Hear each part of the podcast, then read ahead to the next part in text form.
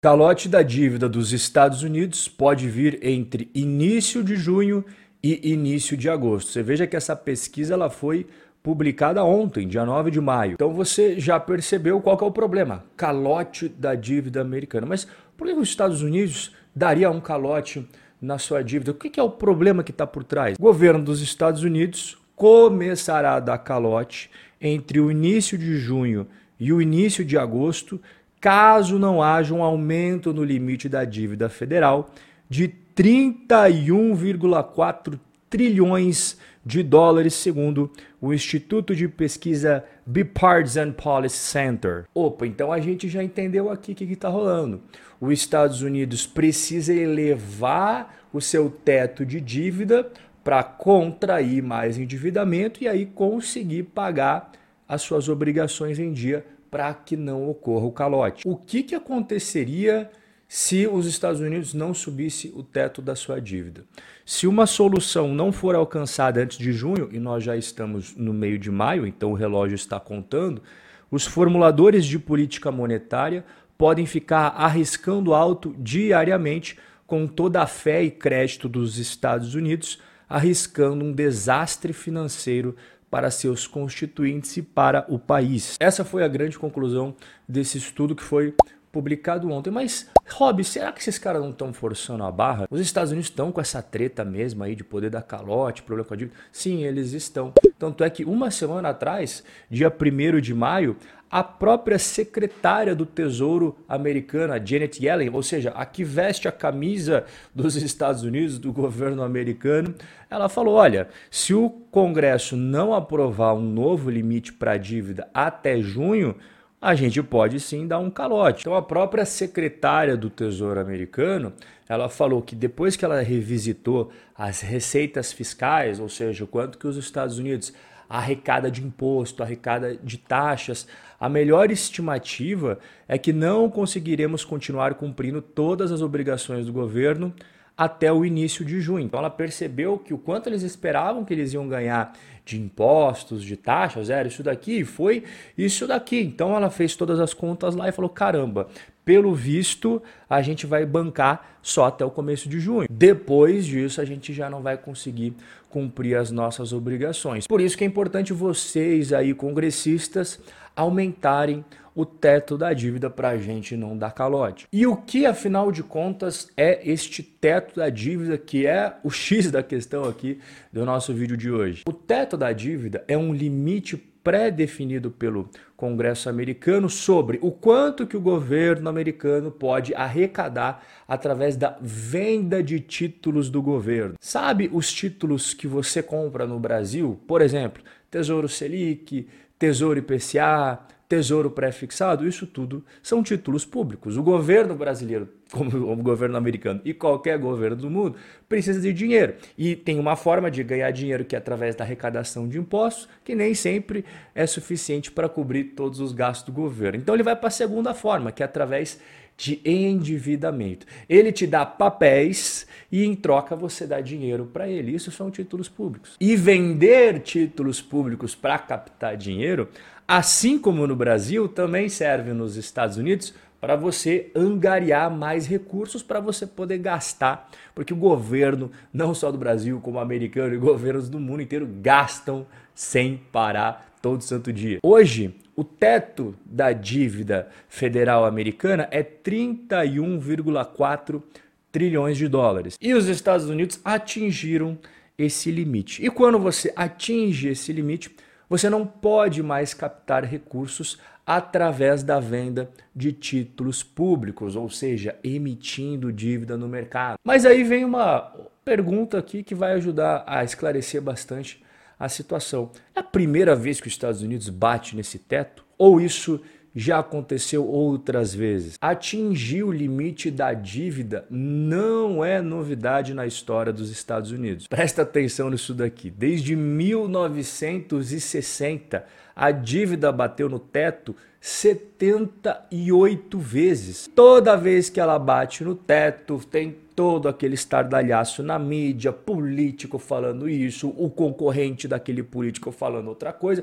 Mas no final, eles vão lá e aumentam o teto da dívida. Então, existem formas de evitar que esse problema que já acontece muitos e muitos anos nos Estados Unidos se transforme em um calote. Porém, todas as soluções passam pelas mãos dos políticos americanos. E aqui que entra em cena a velha disputa entre republicanos e os democratas. Nos Estados Unidos, os republicanos são mais à direita e os democratas são mais à esquerda. Hoje, o presidente dos Estados Unidos é o Joe Biden, que é mais à esquerda, ele é democrata. Só que o problema é que o pessoal que comanda, por exemplo, a Câmara dos Deputados americano, em sua maioria absoluta, é republicano. Então, óbvio que neste caso aqui, como depende de votação dos políticos para aumentar o teto da dívida, ambos os lados vão querer capitalizar em cima dessa situação. Nesse caso específico que a gente está vivenciando agora, em maio de 2023,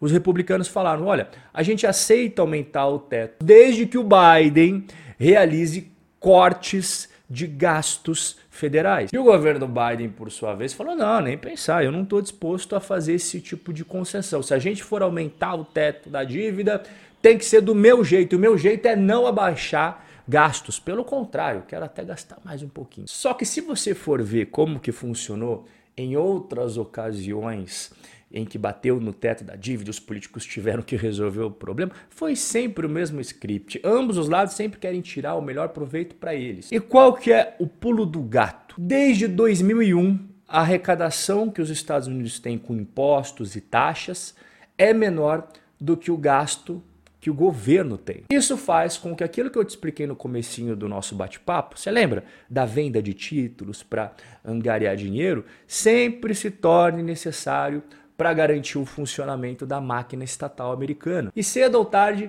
chega a hora em que a dívida bate no teto. E toda vez que a dívida bate no teto, entra em campo os republicanos e os democratas para fazer as negociatas e decidir quem que consegue tirar melhor proveito da situação? Portanto, isso que você está vendo agora não é novidade. Vira e mexe sempre acontece nos Estados Unidos. E aqui, inclusive, eu quero destacar a diferença que nós temos entre o Brasil e os Estados Unidos nessa questão de teto. O teto da dívida pública nos Estados Unidos é diferente daquele teto de gastos que a gente tinha até pouquinho tempo atrás no Brasil. No caso americano, a lei impõe limites sobre quanto que o governo americano pode tomar dinheiro emprestado, ou seja, o quanto que eles podem emitir os títulos públicos para os investidores comprarem. No caso brasileiro é um pouquinho diferente, porque o limite era imposto no orçamento anual. Lembra do teto de gastos, como é que funcionava? Né? Aquele teto de gastos que foi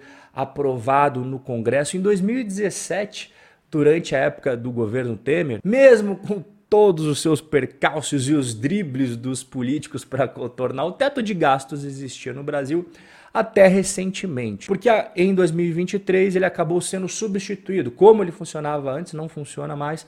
Agora nós temos o novo arcabouço fiscal que tem um monte de regrinha que eu já expliquei em vídeos anteriores, não vou entrar aqui no detalhe porque não é o nosso tema hoje. Mas voltando aqui para os Estados Unidos, e agora o que fazer? O Joe Biden, que é o presidente dos Estados Unidos e do Partido Democrata, e do outro lado, o Kevin McCarthy, que é o presidente da Câmara Americana e líder dos republicanos, eles sabem o que precisam ser feito para resolver essa situação. Ah, eu não vou dar o braço a torcer, eu não vou aumentar o teto da dívida, iria ocasionar um calote. E um calote poderia ocasionar pactos inimagináveis, como a perda de milhões e milhões de empregos nos Estados Unidos, uma recessão profunda não só na terra do tio Sam, mas no mundo inteiro, porque hoje o mundo é globalizado e os Estados Unidos é a economia número um. E o pior de tudo para os americanos, né, que são extremamente orgulhosos do seu sucesso financeiro, um calote significaria uma pá de cal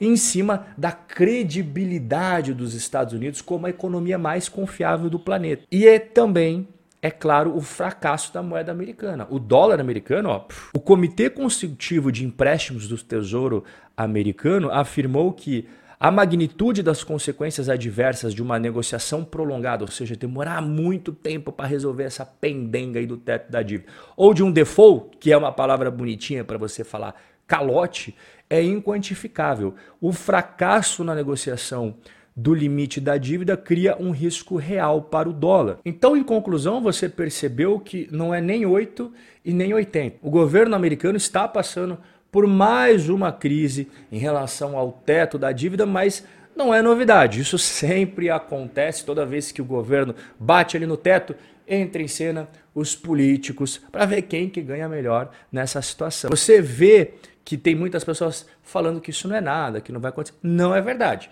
Tem um risco, claro que tem um risco. Mas a gente também não pode falar que é Armagedon, que o mundo vai acabar, porque isso já aconteceu inúmeras vezes. E quando chega aos 48 do segundo tempo, no último lance da partida, os dois sempre resolvem: não, vamos aumentar o teto. E é isso que tem tudo para acontecer entre o Biden e o McCarthy, que eles já vêm conversando, tem mais um monte de líder, tanto dos republicanos quanto democratas trocando ideia. Eles vêm na mídia depois da reunião falando: eu não vou ceder. Aí o outro fala: eu também não. Mas ali as portas fechadas, a gente sabe que o tom é outro, a conversa é outra. Eles não são malucos de não aumentar o teto dessa dívida, porque eles sabem muito bem que o calote seria a destruição da economia do tio Sam. Bom, depois que eu te expliquei tudinho aqui, eu espero que você tenha compreendido e ficado mais informado e também mais tranquilo sobre toda essa situação. Só que se você quiser trocar uma ideia